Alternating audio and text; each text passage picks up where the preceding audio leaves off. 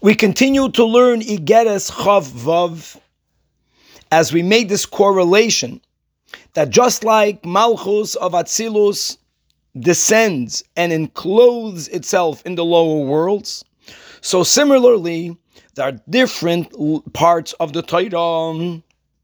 The Nistar of Torah, the Pnimius of Torah, which is connected to the level of Za of Atzilus, indeed never encloses itself in the lower worlds.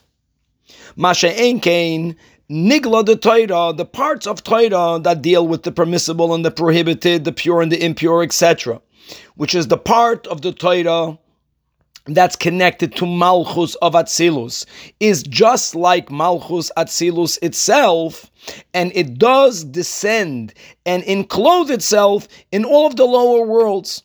Bria, Yetzira, and Asiya. And now we see, just to appreciate better, the connection between letter 25 and letter 26, the Alter Rebbe's children who organized these letters in the Sefer of Tanya, they put it in this order.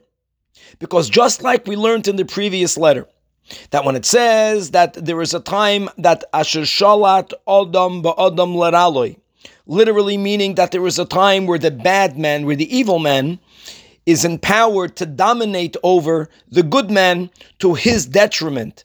Pshat means to the detriment of the good person. He's being dominated by someone who's bad, someone who's evil.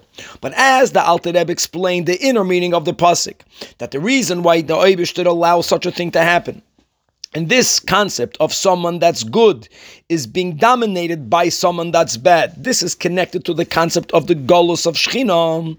Shechina's good, but it becomes enclosed even all the way down into Klippa. There's a reason for that. And the reason for that is, is that ultimately this type of interaction, the good man is enclosed in the bad man. That interaction allows the good to ultimately do birur to clarify and ultimately to extract the little bit of good that's in evil. And that's the purpose for its involvement in it. The purpose of the Golus Hashchina is for us to be able to be mevarer all of the sparks of holiness and to extract it from the evil. So, sim- coming back over here, as we learned that in the prior letter, parallel, we are learning the same concept when it comes to Torah. And all of this will give us the true understanding of the lengthy Raya Mehemna that we quoted in the beginning of this letter. The part of Torah that's referred to as Eitz Chaim, the Pnimius HaTorah, never descends and is never enclosed in Klippa.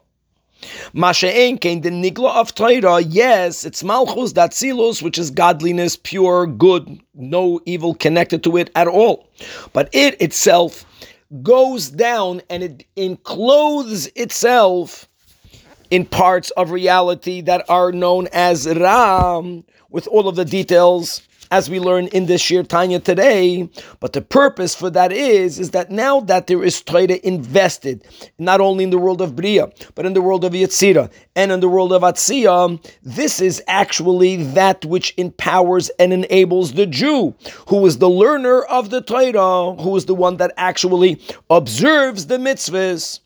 This is what is going to be mevarer the ra from the klipa and elevate the good from it, and then there will be no more ra altogether. As we, God willing, will continue to learn tomorrow in the Shiur Tanya.